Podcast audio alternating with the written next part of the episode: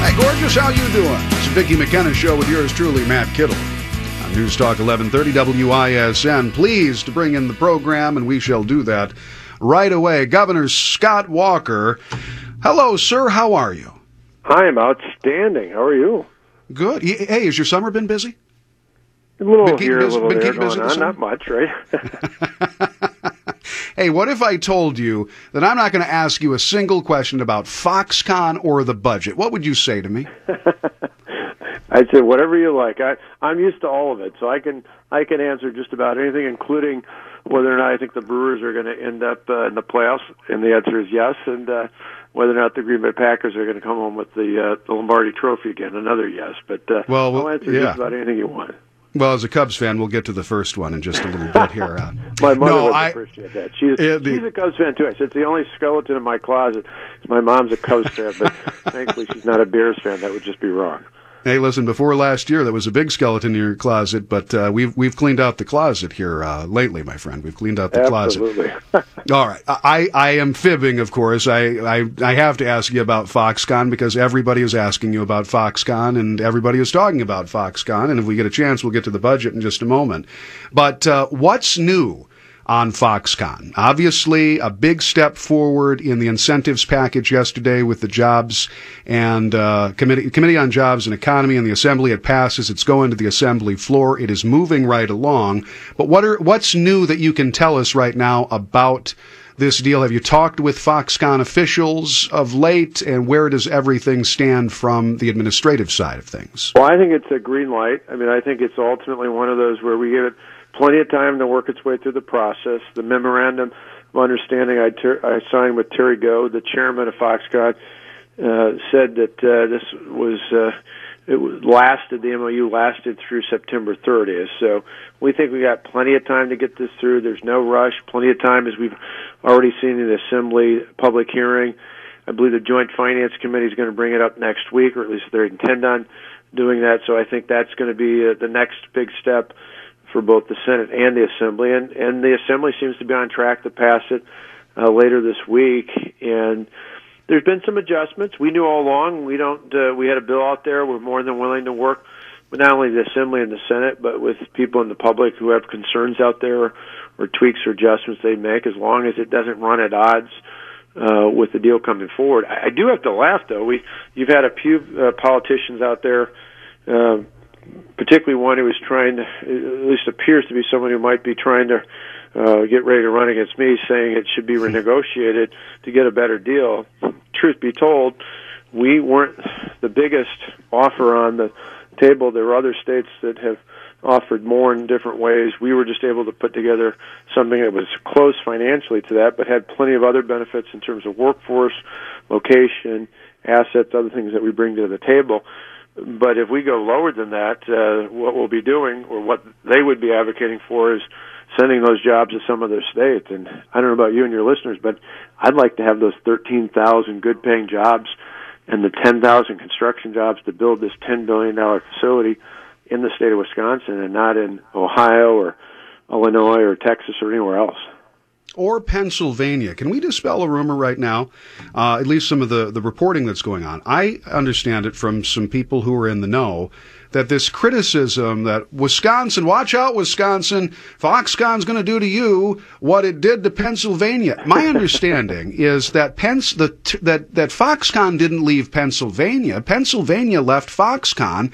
At the same time, the chairman of Foxconn, who had offered to donate about $10 million to cancer research in uh, Pennsylvania, the Pennsylvania hospital, even when the deal fell through, that money stayed there. Can you speak to that and, and dispel that rumor, that idea that's going on? Yeah, yeah, it's just one of those where, you know, as we know with other issues, there are some people who are so bothered by the idea that, that we might have success here, particularly because they somehow think it might be beneficial to me or, or maybe to some future campaign. The bottom line is this is just good for Wisconsin. But in the case of Pennsylvania, uh, they changed leadership. They changed who the governor Mm-hmm. was, which I jokingly, uh, but only half jokingly, say it's probably a pretty good reason not to change who the governor is for the next few years. But like any business, big or small alike, whether you've got 13,000 employees like Foxconn's talking about or 13 employees, what do businesses, what do employers crave more than anything? Stability. Mm-hmm. And the idea that a new governor with new terms, uh, a new potential business climate might come in was something that was of grave concern to them. And so they, they backed away, just as they did similarly in uh, Brazil when the federal leadership there changed with all the corruption yeah. and the impeachment and everything else that went on. Here, we provide long term stability part of the reason they wanted to be in the middle of the country, near a major market like Chicago, but not in the state of Illinois, rather in a state like Wisconsin, where we have balanced budgets, we have a fully funded pension system, we have a rainy day fund that's 165 times bigger than we took office. We have a business climate that went from the bottom 10 to the top 10. We have we have done all the things, and the reason we have Foxconn is because we're ready. Tax reform, regulatory reform, lawsuit reform, right to work workforce investments. We've done the things over the last six years that put us in a position to win. We're ready. And now the cool thing is, for the first time ever, LCD displays, this high tech technology that's driving uh, television, entertainment, healthcare, and, and other venues out there, now instead of being made in Asia, will be made in America, proudly in the United States, and, and proudly in the state of Wisconsin. Governor Scott Walker, governor of God's country, Wisconsin, joins us. Let's push aside the uh, criticism of the left because, uh, quite frankly, most of those criticisms deserve to be pushed aside as political desperation from a party on life support. The fiscal hawks in your own party have expressed concern about the size of the incentives package. What can you do to ameliorate those concerns? Because some of these guys did campaign 2010 2012 and 14 on uh, you know against targeted incentives. Well in this case it's one of those for anybody republican or democrat for that matter who says there shouldn't be any incentives. I appreciate that. I honor that. I can respect that philosophy. But as i've seen it i haven't seen any bill come through that prohibits any financial incentives. And so I just was in La Crosse yesterday. There were some incentives for a company. In fact, it wasn't the first time in the last decade. Dynamic Recycling, a company that uh, was doing another $10 million project, adding another 153 jobs. This was the fifth time they've grown in the last 10 and a half years. It was a good example where if you make these sorts of incentives out there, you've got to create an overall business climate. The incentives alone aren't going to do it. But when Texas, the number one state for business that has no income tax, offers incentives, whether you like it philosophically or not, to me, if you want to be in the, if you want to be even in the game for jobs like this, you've got to have something. In our case, it's uh, we think it's a pretty good trade-off. Ten billion dollar investment creates a twenty million square foot uh, ecosystem, really a full campus, not just a facility. Mm-hmm. That's going to take 10,000 people in construction jobs alone to build that. To make that work when it's fully operational in 2020, when they they open it and get geared up there, it will hire 13,000 people. So 13,000 direct jobs from that investment with an average annual salary of 53,875 dollars each plus benefits and then all the tens of thousands of indirect and induced jobs that come from it, and the supply chain that will come from all over the state. And then the other benefit at a time when we need more workers, we believe, not just for Foxconn, but for many others out there, that this will this is big enough, this is transformational enough that it will attract talent from across the country and around the world it will do more to keep our graduates in state than just about anything else we can be doing. And it'll attract venture capital to help with startups and expanding small businesses that will come to be a part of this this region, which we, which we call Wisconsin Valley, because of the transformational impact. So there there are many many different benefits there. Again, if somebody just doesn't like incentives, I get that, I understand it. Uh, but that should apply whether it's for a 13 person shop or 13,000 jobs like this. But for anyone who hasn't objected to these others, I, I think it's pretty clear this is one of those where the payoff is long term, and I don't mean just in terms of the tax payoff. Part, part of the reason, one more thing I should add, part of the reason why there's a little bit longer uh, uh, payoff in terms of the state starting to collect a, a net benefit on taxes in this deal versus others is because in other states, most of those states still have a heavy tax on manufacturing a few years back, we all but wiped that out, and that applies right. not just to Foxconn. That applies to, you know, a manufacturer with 1,300 jobs, with 130 jobs, or even with 13 jobs. and uh, it means to get the pay back on this, you have to, you only mainly get it to the income taxes paid by these 13,000 plus employees, and I think that's a pretty good deal over time. That's I ten think and a half billion dollars in the next 15 years we're adding to the payroll in the state. Absolutely, that's a good point, and I know you just have a minute left, but I, I do want to note that, and that's not been brought up. It is the benefit of what conservatives in particular and those who are just fed up with taxes altogether appreciate. This, we, we have this longer term uh, payoff because we've all but, as you said, all but eliminated the, the manufacturing tax to make sure that manufacturing continues to be a viable and strong part of our economy, such an important part of our economy. for everybody, right? Not for, just for Foxconn. Uh, And that's why that's so vitally important. And what I love about this is we're a state. Part of the reason we did that, Glenn Grothman, now a congressman in the Senate, state senate at the time, was the one that advocated that from the budget, and I signed it. That took our two core industries, agriculture and manufacturing. So we're wiping out all but a fraction of the tax left for that.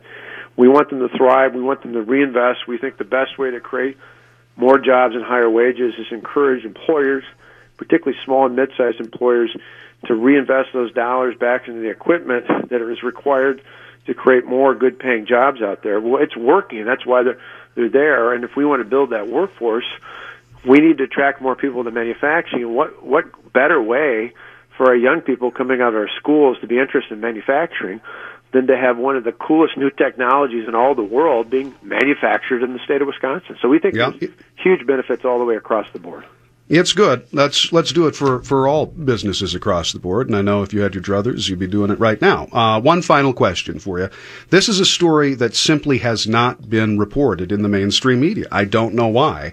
Wisconsin's credit rating has been boosted to AA1. Right? I mean, this is Yep. a big. De- can I can I borrow from uh, lonesome lonesome Joe Biden? This this is a big you know what deal. This is this is something here. Well, imagine, uh, said flip this on reverse. If we had a downgrade in our uh, bond rating by Moody's, uh, you'd be a front page in a lot of the nation or a lot of the state's newspapers. Uh, but most uh, newspapers, you'd be lucky to find even a, a, a blurb uh, paragraph in the business section, and who knows why, politics or otherwise. The bottom line is this is good. This is good for every taxpayer because it means our, our financial house is in better shape, and it means long term it actually costs us less to borrow. So if we have to borrow for a major capital expense, which is typically things that have, you know, several decade lifespan, you borrow for those things. Well, our, our borrowing levels cost the taxpayers less because of the improvement in the bond rating by Moody's. We'll get it from others along the way, I believe, as well. And that's just a sign that, that what we've done over the last six years is working.